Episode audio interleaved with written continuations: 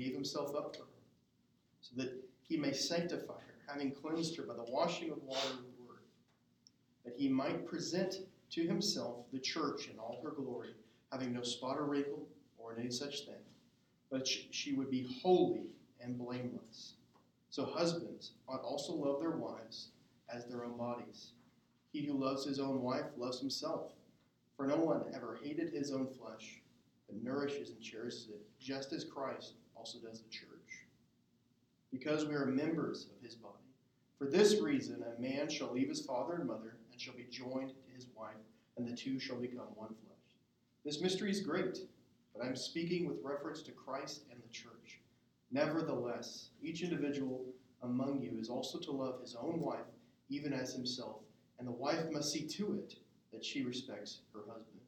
This is the word of the Lord. Thanks, Thanks be to God. Thank you, Chase.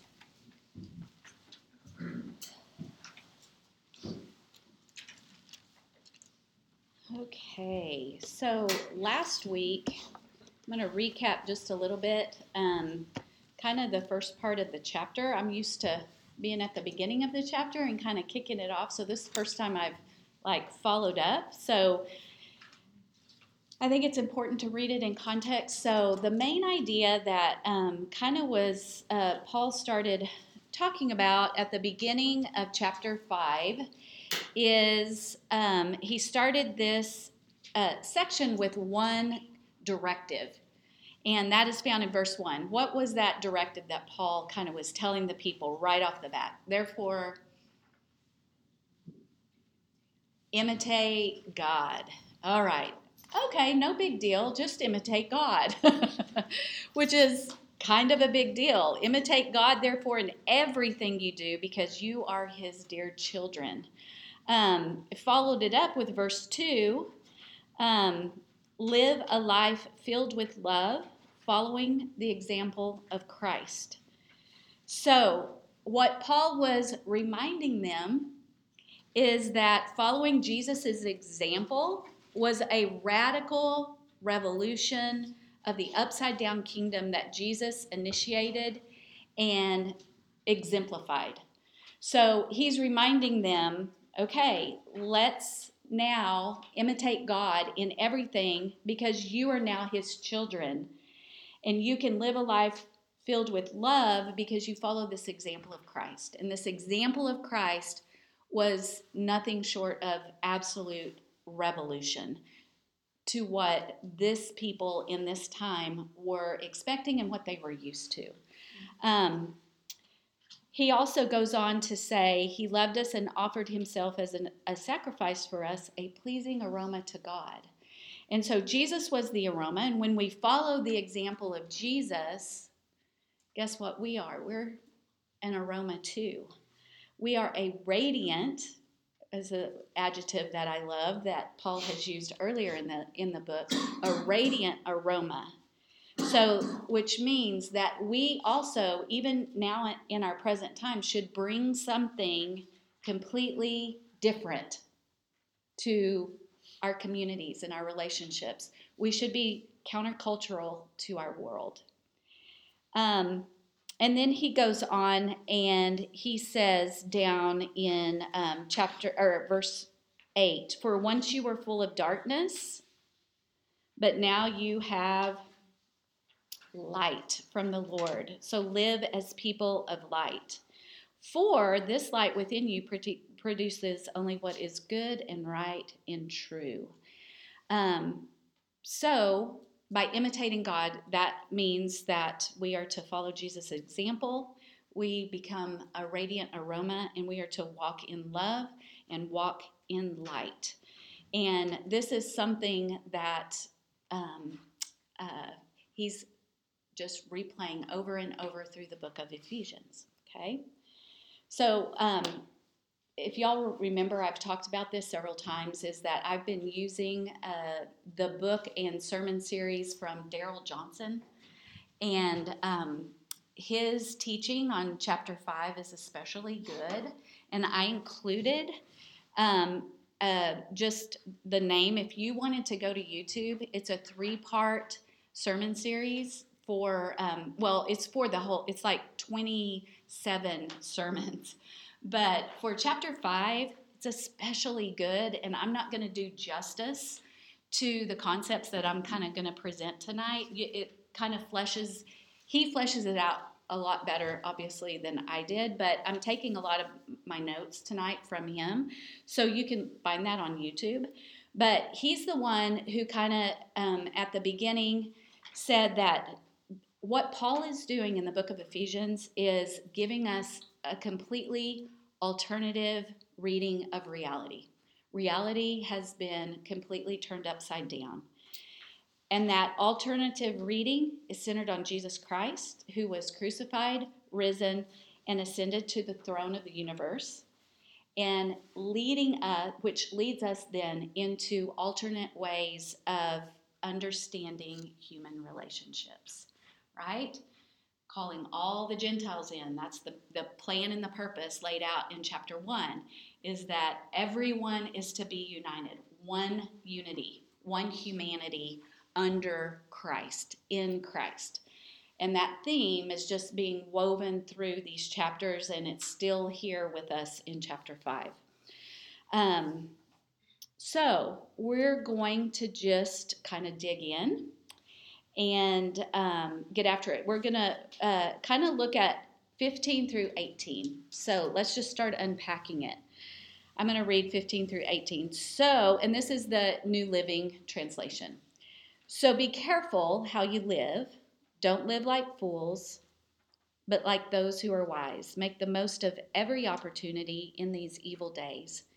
Don't act thoughtlessly, but understand what the Lord wants you to do. Don't be drunk with wine, because that will ruin your life. Instead, be filled with the Holy Spirit. Okay? So, I'm going to jump back and ask you this How do we imitate God? How is this related to imitation of God because these verses are all, it's not like this is a separate section. This is all the same train of thought. How do we imitate God?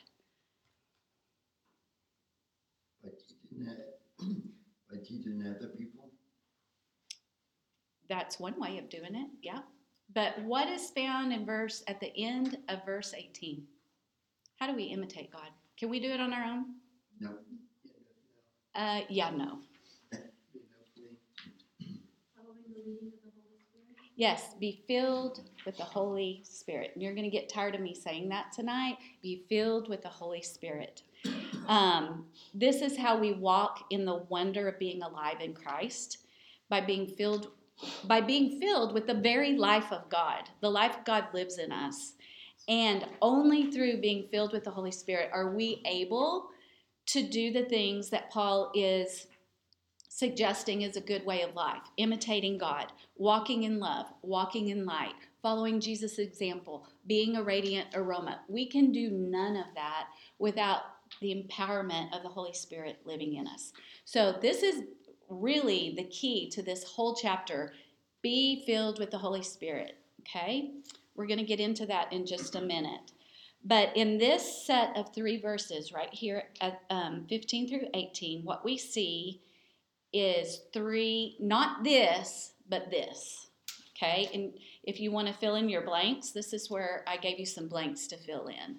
So we don't, first of all, in I guess it's uh, verse 15, don't live like, don't be foolish, don't live foolishly, don't live like fools, but live as one Children of God. who is wise, okay? So the opposite of foolish is wise. So don't be fools, live as wise, as one who is wise. Don't act thoughtlessly, okay? But understand what the Lord wants you to do. So seek his will, don't just act without thought. You're going to try and understand what God wants you to do. That's how you should act. All right? And the last one don't get drunk with wine, but be filled with the Holy Spirit. Okay? So we're going to kind of um, try and understand what this directive or command to be filled, which is really the only command or the only imperative that Paul gives here. Okay. It may feel, and especially in a lot of translations, like he's giving commands, um, especially when we get to the part about husbands and wives, you know, be subject. But actually, um, in the Greek, it's a little bit different. So we're going to get to that. But be filled is uh, the command that he gives. And um, it really does require us to kind of sit and look. But before we do that, let's go back in Ephesians and find where he's said this before. So, uh, 1 13 and 15. Chapter 1, verse 13 and 15. I'm just going to flip over there and read it for us, and I've included kind of the highlights of it. But um, chapter 1, 13, and now you Gentiles have also heard the truth, the good news that God saves you. And when you believed in Christ, he identified you as his own by giving you who? The Holy Spirit, whom he promised long ago. The Spirit is God's guarantee that he will give us the inheritance he promised and that he has purchased us, us to be his own people. He did this so we would praise and glorify him. So he talks about this is um, um, the indwelling of the Spirit is Christ in us. It's not just this holy kind of power that has no form or has no personality. No, it is Christ's Spirit who lives in us. It is a person who dwells within us. It is Christ's Spirit, God's Spirit, part the third person in the Trinity. Um, chapter 2, verse 22 um, says, Through him, the Gentiles are also being made part of this dwelling where God lives by his Spirit. Okay? We've talked about this all semester long. And then finally, in uh, 3, verse 16, he says, um, I pray that from his glorious, unlimited resources, he will empower you with inner strength through his spirit. How are we going to imitate God? How are we going to walk in love and light? Oh, through the spirit giving us the power, the inner strength. And then Christ will make his home in your hearts. Oh, make his home in our hearts. It's Christ in us as we trust him and our roots your roots will grow down into God's love and keep you strong. So these are just re- reminders of something that Paul has been driving home, this theology of God, this he we have to understand that this power of the spirit in us is the only thing the first three chapters was theology. The second three chapters are all application. But we get really twisted up in the application part when we're like, oh, okay, I've got these thoughts about God. Now I'm going to go live righteously and walk in the light and walk in the love and I'm going I'm going to go imitate. No, we have to understand that only by being filled with the spirit are we able to live in a way that honors God and imitates Him and um, uh, lives in the way that Paul is kind of laying out in these final chapters. Does that make sense? Yeah, y'all are with me? All right. Any questions, any comments before I kind of go into some grammar of what is being said here? Anything? Any ideas or questions? No? Okay. So, Paul is saying basically by being filled with, like these, not this, but this, he's saying quit wasting your time and energy on what is just waste and emptiness. Okay? Foolishness, um, thoughtlessness, drunkenness, all of these things that are you're trying to fill up with besides wisdom and um, following the will of God and the Holy Spirit. He's like he's saying, quit trying to fill your soul with that which does not fill your soul. Okay, and so you could take these not this but this and apply a lot of different things in this life. All right? It's not just um, I'm in control of my life, okay? Not just my will, not God's will. It's not just uh, I'm not even thinking about God, I'm just acting like a fool. I'm not chasing wisdom. Um, I'm filling myself up with you could you could say it could be a lot of things. It could be um, name some things that people try and fill up with Their schedule. their schedule okay busyness just just yeah what else Food. food hmm Well, is that what you said yeah, food. Yeah. I was thinking any food and drink. yeah. yep what else what else do people try and fill their souls with something that doesn't actually fill them up Entertainment, entertainment social media, social media travel clothes, clothes shopping. shopping. Are any of those things really bad in of themselves? Well, shopping is. come on Dawn. come on. As long as it doesn't become your exactly. Exactly. As long as you're not trying to this is what's trying to fill me up all right? And a lot of times we don't even realize when we have slid into um, places in our lives when these other things, you know, our jobs, our careers, um, our family, sometimes can be a source of we're trying to fill ourselves up with um, uh, having our kids behave a certain way or making everyone happy or you know all the different ways that might ma- manifest itself. Um, even all the good things as as long if we are trying to fill up with something other than the holy spirit it's never going to satisfy us. And that i think is what paul is saying.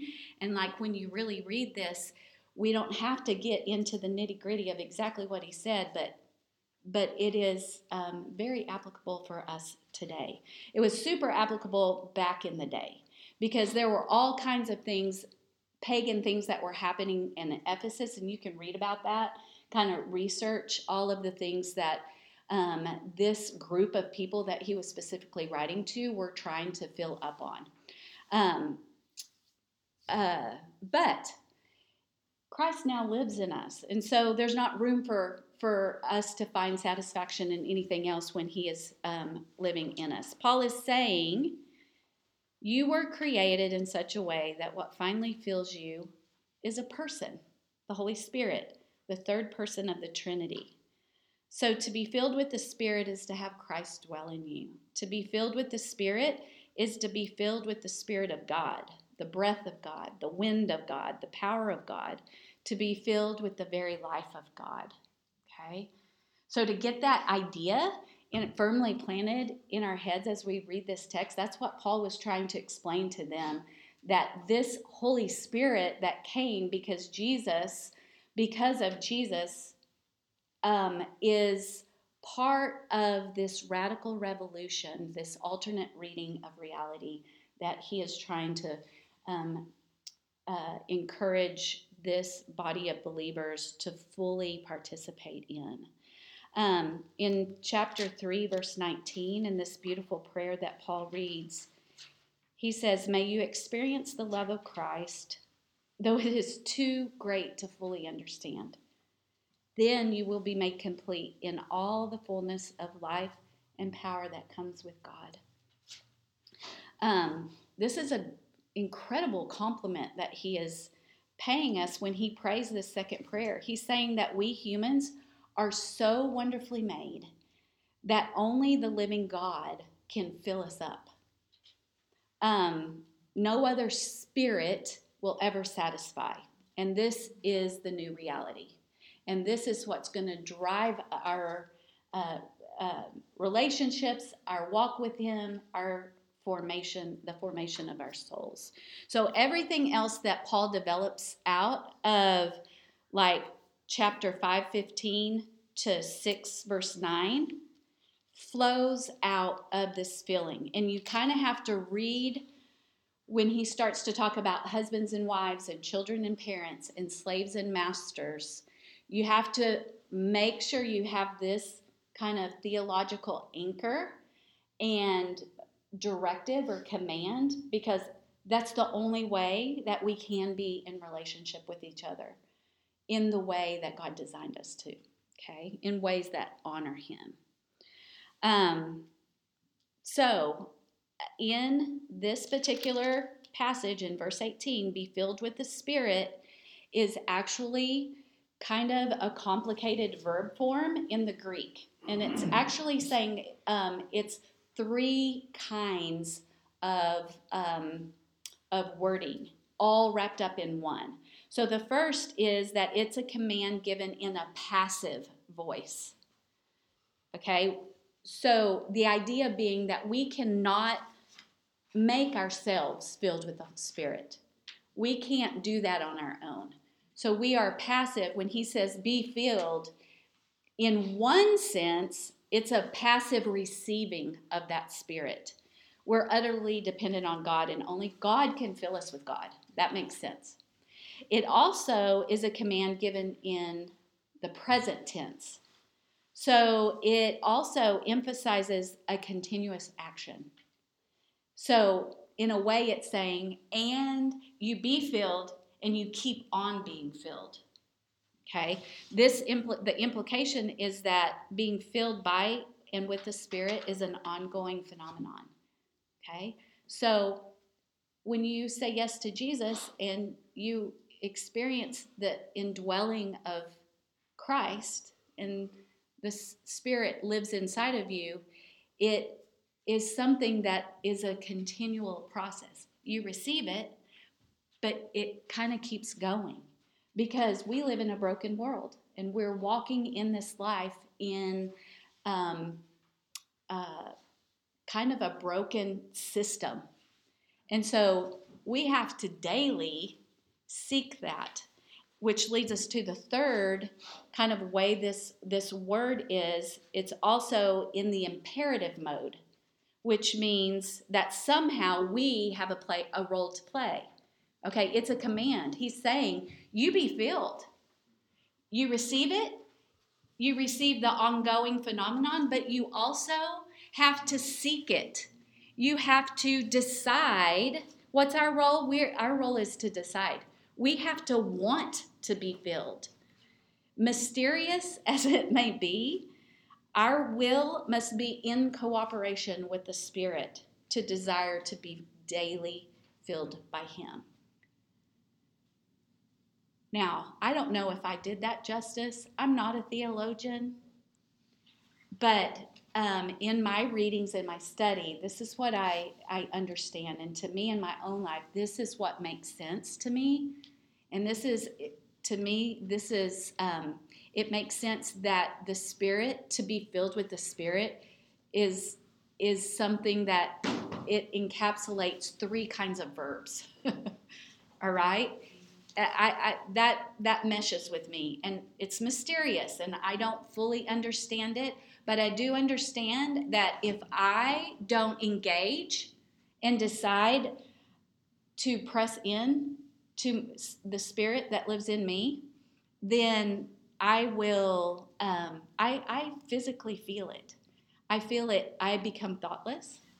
I become kind of foolish in my ways when I'm not actively seeking Him. But when I am actively seeking Him and pressing in, then it's like I'm cooperating with God with what God wants to do in my life in the maturing and growing process. Are y'all with me? You with me? Okay, this is really important because we're about to get into your business in just a minute, okay?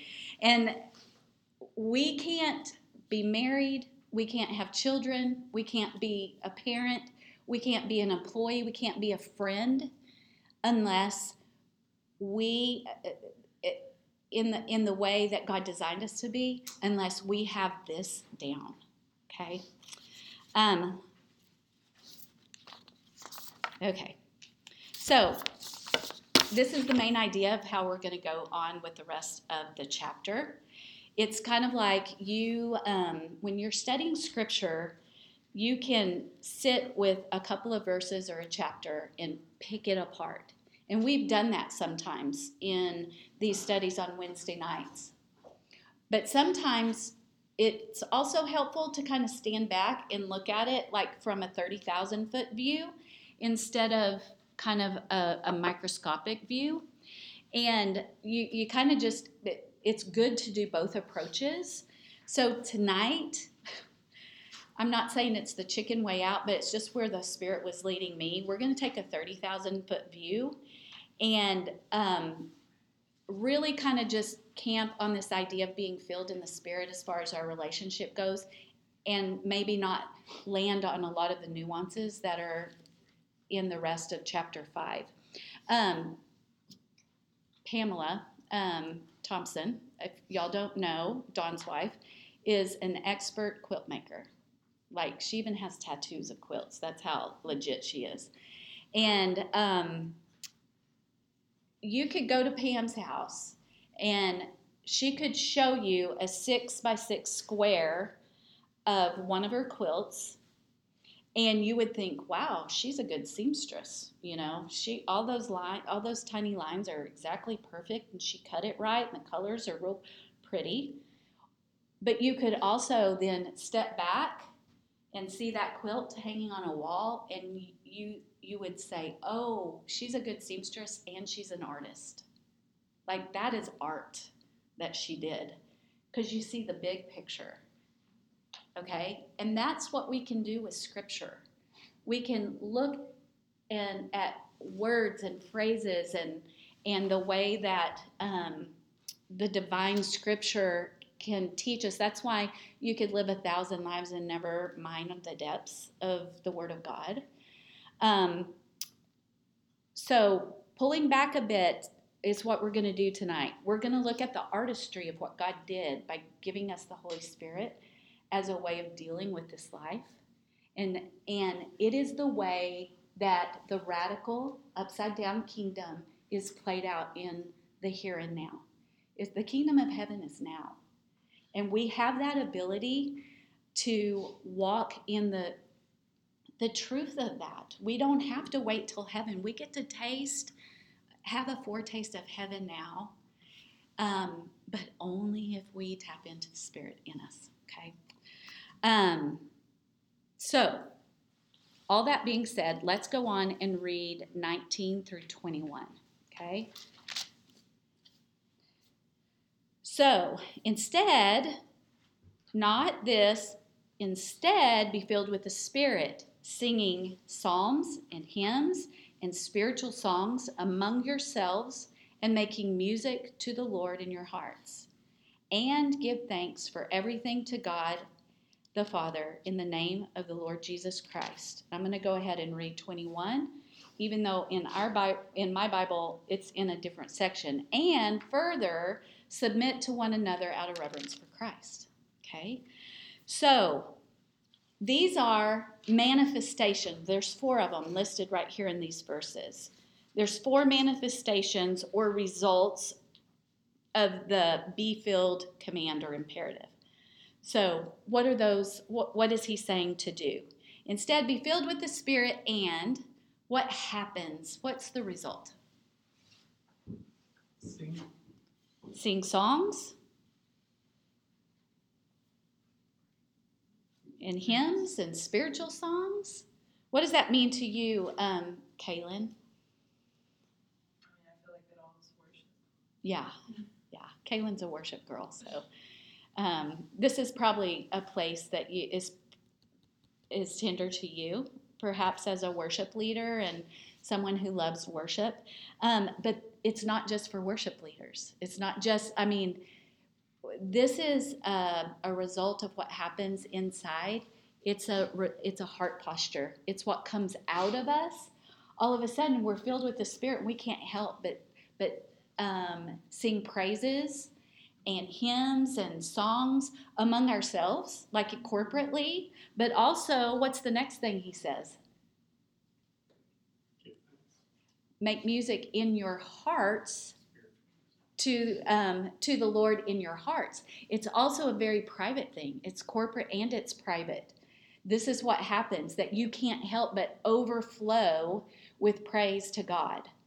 Um, and then, Don, he says, and give thanks to God for everything in Jesus' name.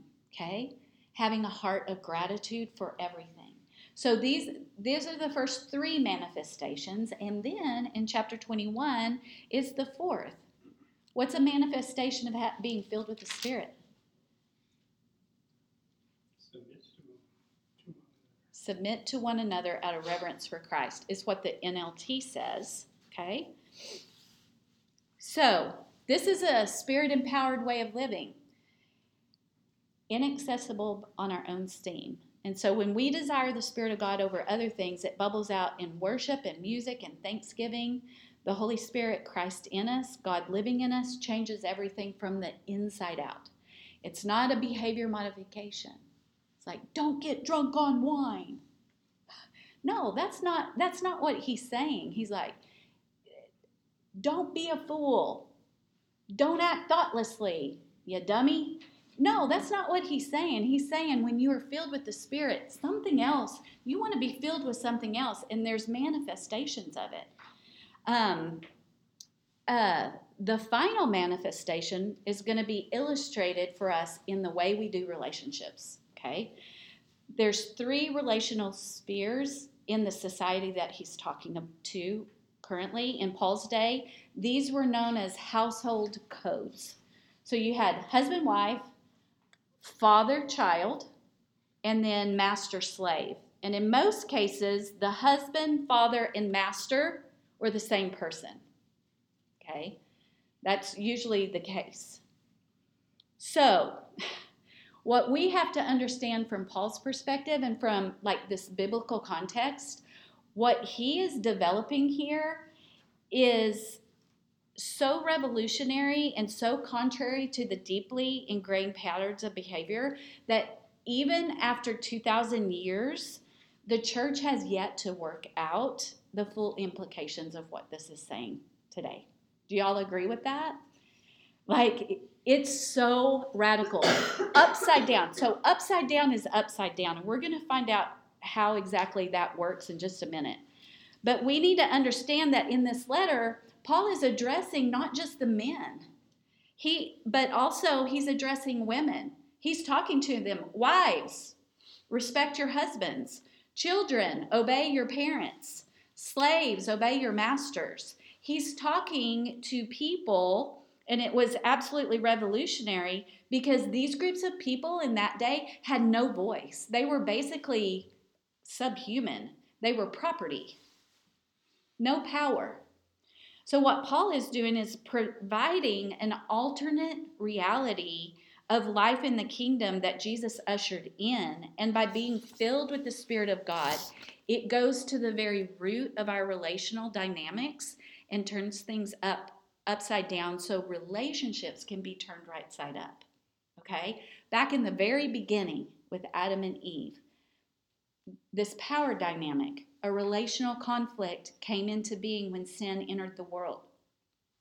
And what Paul is saying is like, look, because of Jesus and this indwelling of the power of the Holy Spirit that you have in you, you get to interact in ways that were that nobody else is doing. Nobody else, I mean, this is upside down. Um, right? Y'all with me? So let's read 22 through 24. For wives, this means submit to your husbands as to the Lord. Or let, us read 21. And further, submit to one another out of reverence for Christ. For wives, this means submit to your husbands as to the Lord. For a husband is the head of his wife, as Christ is the head of the church. He is the Savior of the body, the church. As the church submits to Christ, so you wives should submit to your husbands in everything. So he's he's talking to wives, but he's also saying he's giving this metaphor for the church. So this does have to do with marriage, but really it has to do with the church and how Jesus is the head of the church, and that we need to ha- have a totally different uh, change of mind as far as how we see each other, one another, in light of Jesus being the head. Um, And we're going to discover, like this passage, there's some rela- uh, translation differences that have caused these relational verses to be some of the most misread and abused and misused in all of Paul's letters. Some really bad stuff has gone down. Um, with inside of homes because in the name of biblical teaching out of these passages. Very ungodly very foolish very unspirit like things have happened because uh, translations missed out or there was a misunderstanding. There wasn't there was like okay i got it. We got the spirit. Now i'm going to go do it this way. Wives you better respect your husband. Or children, you better obey your parents. And if you don't, you're going to get beaten. Same for slaves. Okay? There are, I mean, our history, unfortunately, in the United States is, is full of uh, plantation owners who felt justified. Well, I'm just following the Bible here. Okay? So, but when you read this with the radical lens of an alternative reality, understanding that this is Jesus is saying, I mean, Paul is saying, no, Jesus ushered in a totally different way of being, a way of being in community with one another, something that reflects the garden before sin fell, where everyone was equal and had dignity. Um, so if you're single, this is not the place to be like, oh, this passage isn't for me. Or if you're divorced, this passage isn't for me. No, because it's so much more than just about that. He's using marriage as a metaphor. Um, do you understand how he's he's saying, um, for a husband is the head of the wife as Christ is the head of the church. How is Christ the head of the church? He laid down his life for it.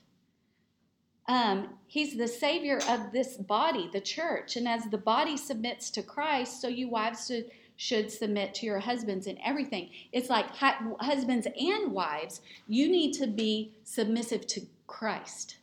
And in that, your relation your relationships should flow out of that. Okay? Um, all right, so where we get into a problem with translation is that submit here sounds like a command. All right? It is a directive, it's an imperative in the way that this translation is written and a lot of other translations. Um, while in fact, the original is not an imperative in the original Greek, but it was rather a participle, okay, which is a nuance, but a, but a very important nuance. So in the Greek, it is a participle instead of submit. Let's say subject, because did yours say subject? Being subject being subjected, being subject is the participle, not a command. So, verse 21 being subject to one another out of Christ, being subject is a result of be filled. The participle is the result of obeying the imperative. Y'all, this is hard. I had to read it over and over. I was like, but this is so important. It was very fascinating, actually. Um, a participle is a word de- derived from a verb and used as an adjective. So we're saying we are we are being subject. Wives, be subject to your husband, as to the church. So it is. It all flows out of the imperative: be filled, and then come under. Okay. Um, so in this passage, what we're seeing is we have a series of relationship where the being subject is being worked out. Um, all right, I think I included in this note, hup, hup, I don't even know how to say this, it's Greek. Hupostasso, which means being subject, literally means standing under. And when we are filled with the Spirit, we find ourselves standing under, under Jesus Christ where it says in reverence for Christ and under one another. so, let's think about this. Wives stand under wives standing under husband, but also husbands standing under wives, being being subject. children standing under parents, but also parents standing under their children, servants standing under masters, and masters standing under servants. Under, not over, but under. All right? Let's let's keep on reading. For husbands, verse 25, this means love your wives, just as Christ loved the church. He gave up his life for her to make her holy and clean, washed by the cleansing of God's word. He did this to present her to himself as a glorious church, without a spot or blemish or wrinkle. Instead, he, she will be holy and without fault. In the same way, husbands ought to love their wives, and as, as they love their own bodies. For a man who loves his wife actually shows love for himself. Love the Lord your God with all your heart, soul, and mind. Love your neighbor. Love the, your neighbor as yourself. So it's this cycle, this circle of the reality of the great commandment. No one hates his own body, but feeds and cares for it, just as Christ cares for the church. And we are members of the body. Questions?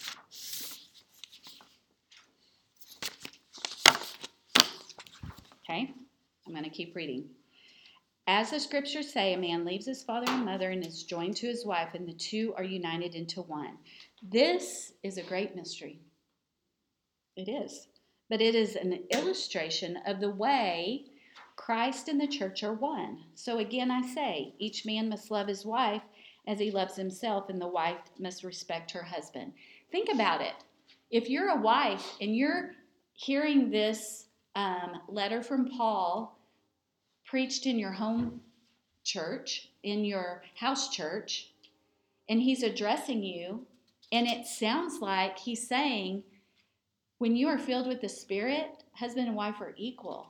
They stand under, they are subject, they are being subject to one another because of Christ, because they're leading, because of Christ's example. Can you imagine how that must have been like, wow? And so many people are like, women hate this passage because it's like women should, wives should be in subjection or submission to their husbands, when really it's the the, husbands who should have been like, wait a minute, you're upsetting my apple cart, Paul. Like, really, this is the way it should be? Um, and yet, we're just kind of, he's, he's revolutionizing what the original intent that God had is equal unity and all in one under the church. So, in the kingdom of God, when the spirit of the great king comes, a revolution takes place. And we get to live in mutual mutual submission to one another. All have equal dignity and all have equal value. Different roles, absolutely. Different responsibilities, yes. But all are equal before Christ and all are in submission or being subject in to Christ. Instead, we are to be filled with the Spirit. We start our day every day desiring it, yearning for it, hungering for it, more of the living water of Christ, the wind of the Spirit, and the presence of God to fill us.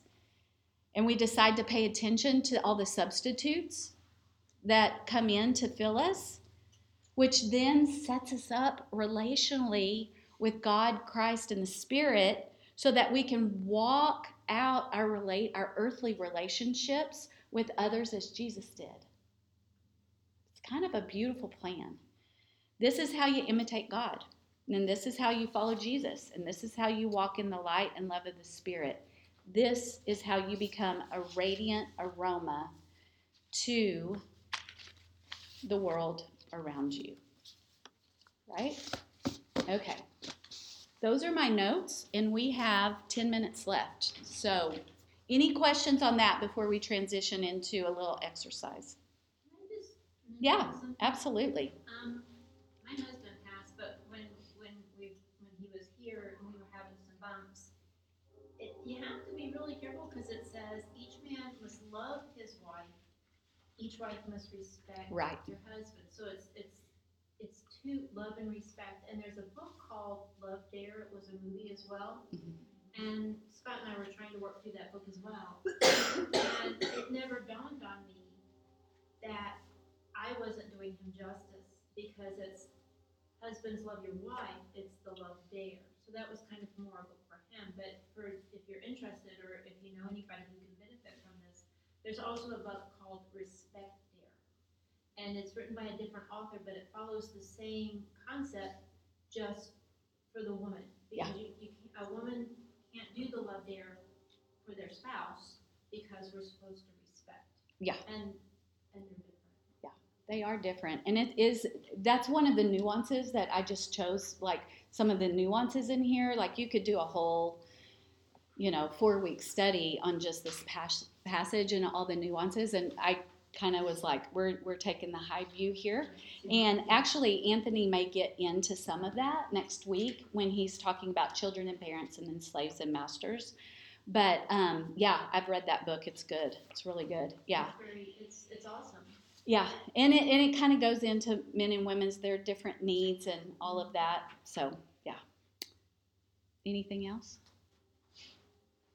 Okay, um, I gave you another uh, sheet, and what we're gonna do is um, I wanted to give you a tool to um, not just receive information. You guys have been so good about coming on Wednesday nights and studying the book of Ephesians, and it's a lot of head knowledge. It's a lot of thinking.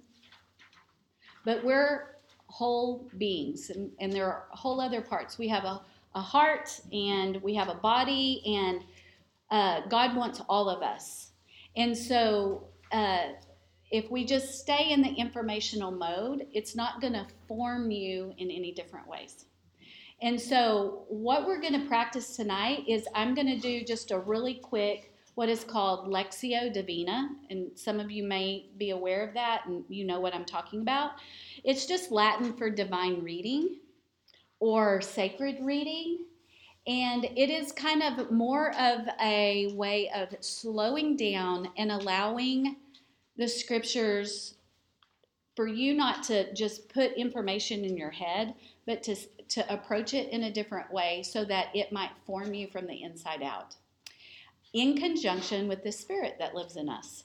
And so it had, uh, Lectio Divina um, traditionally has four phases.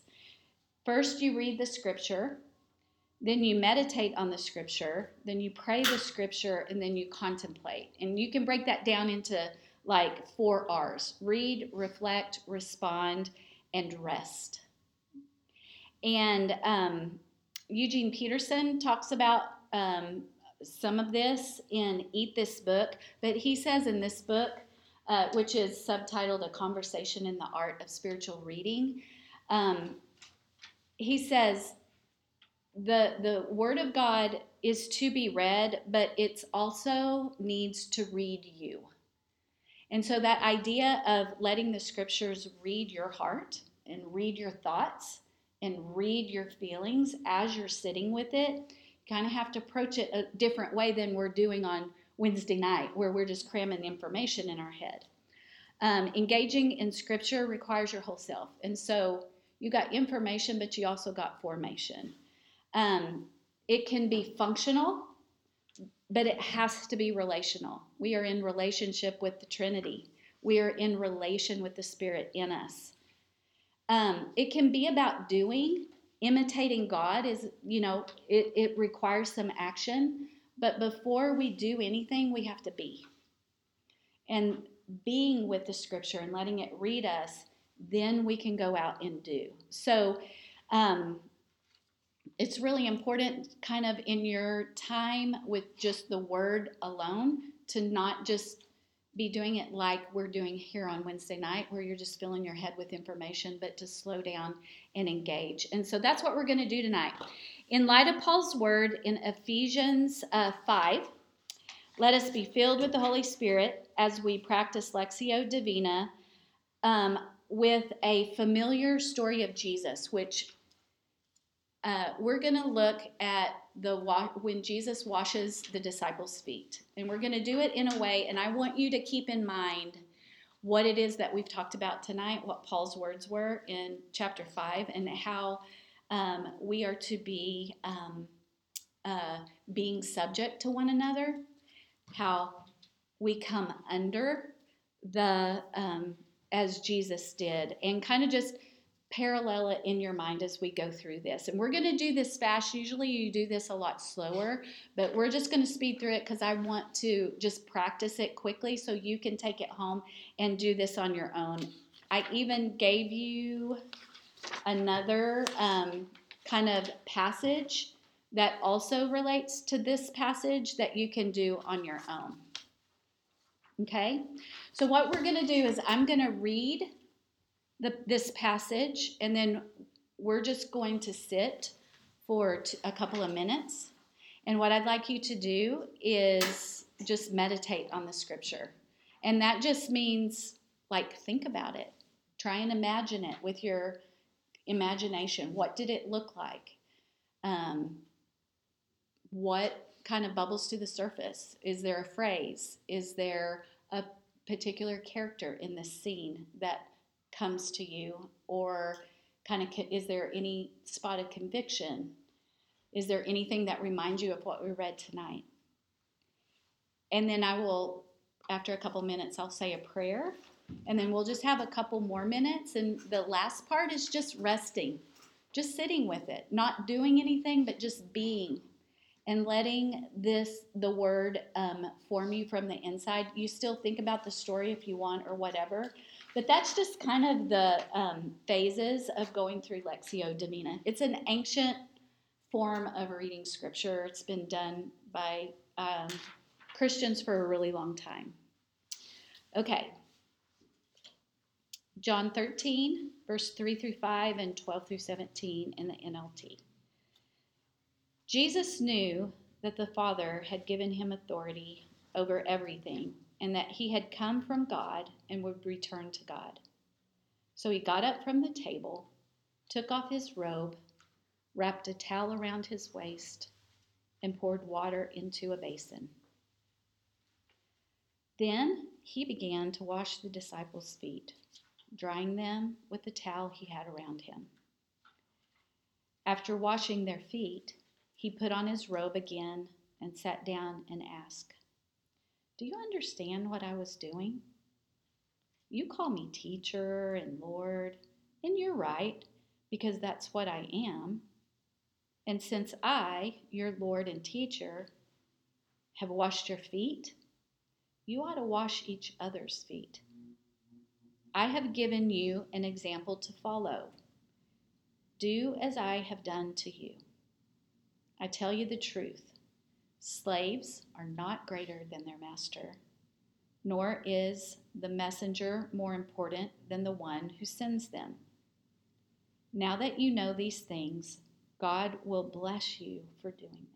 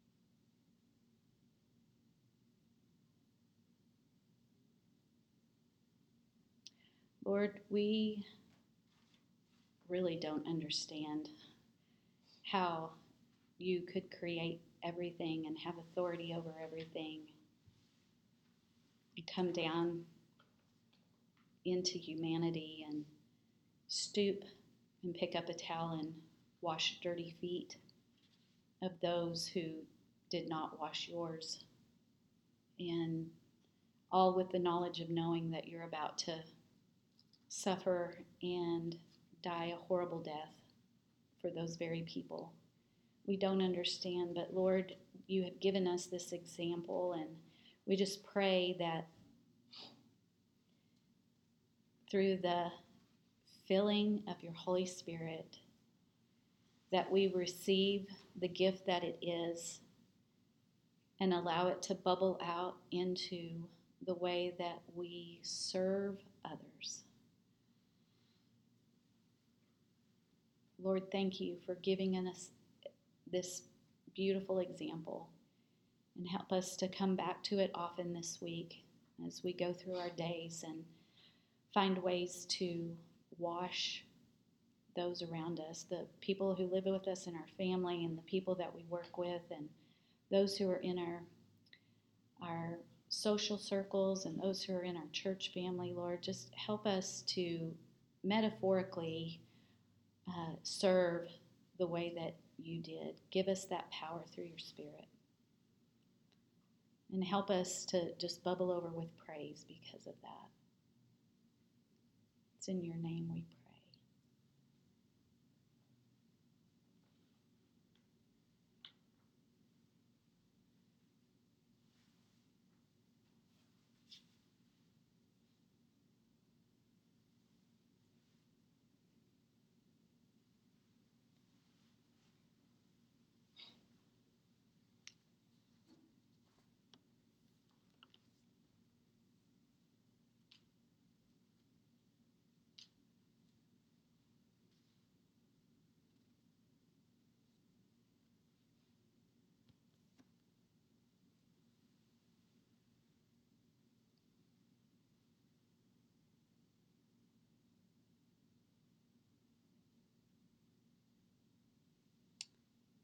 And may the grace of the Lord Jesus Christ and the love of God and the fellowship of the Holy Spirit be with you all forevermore.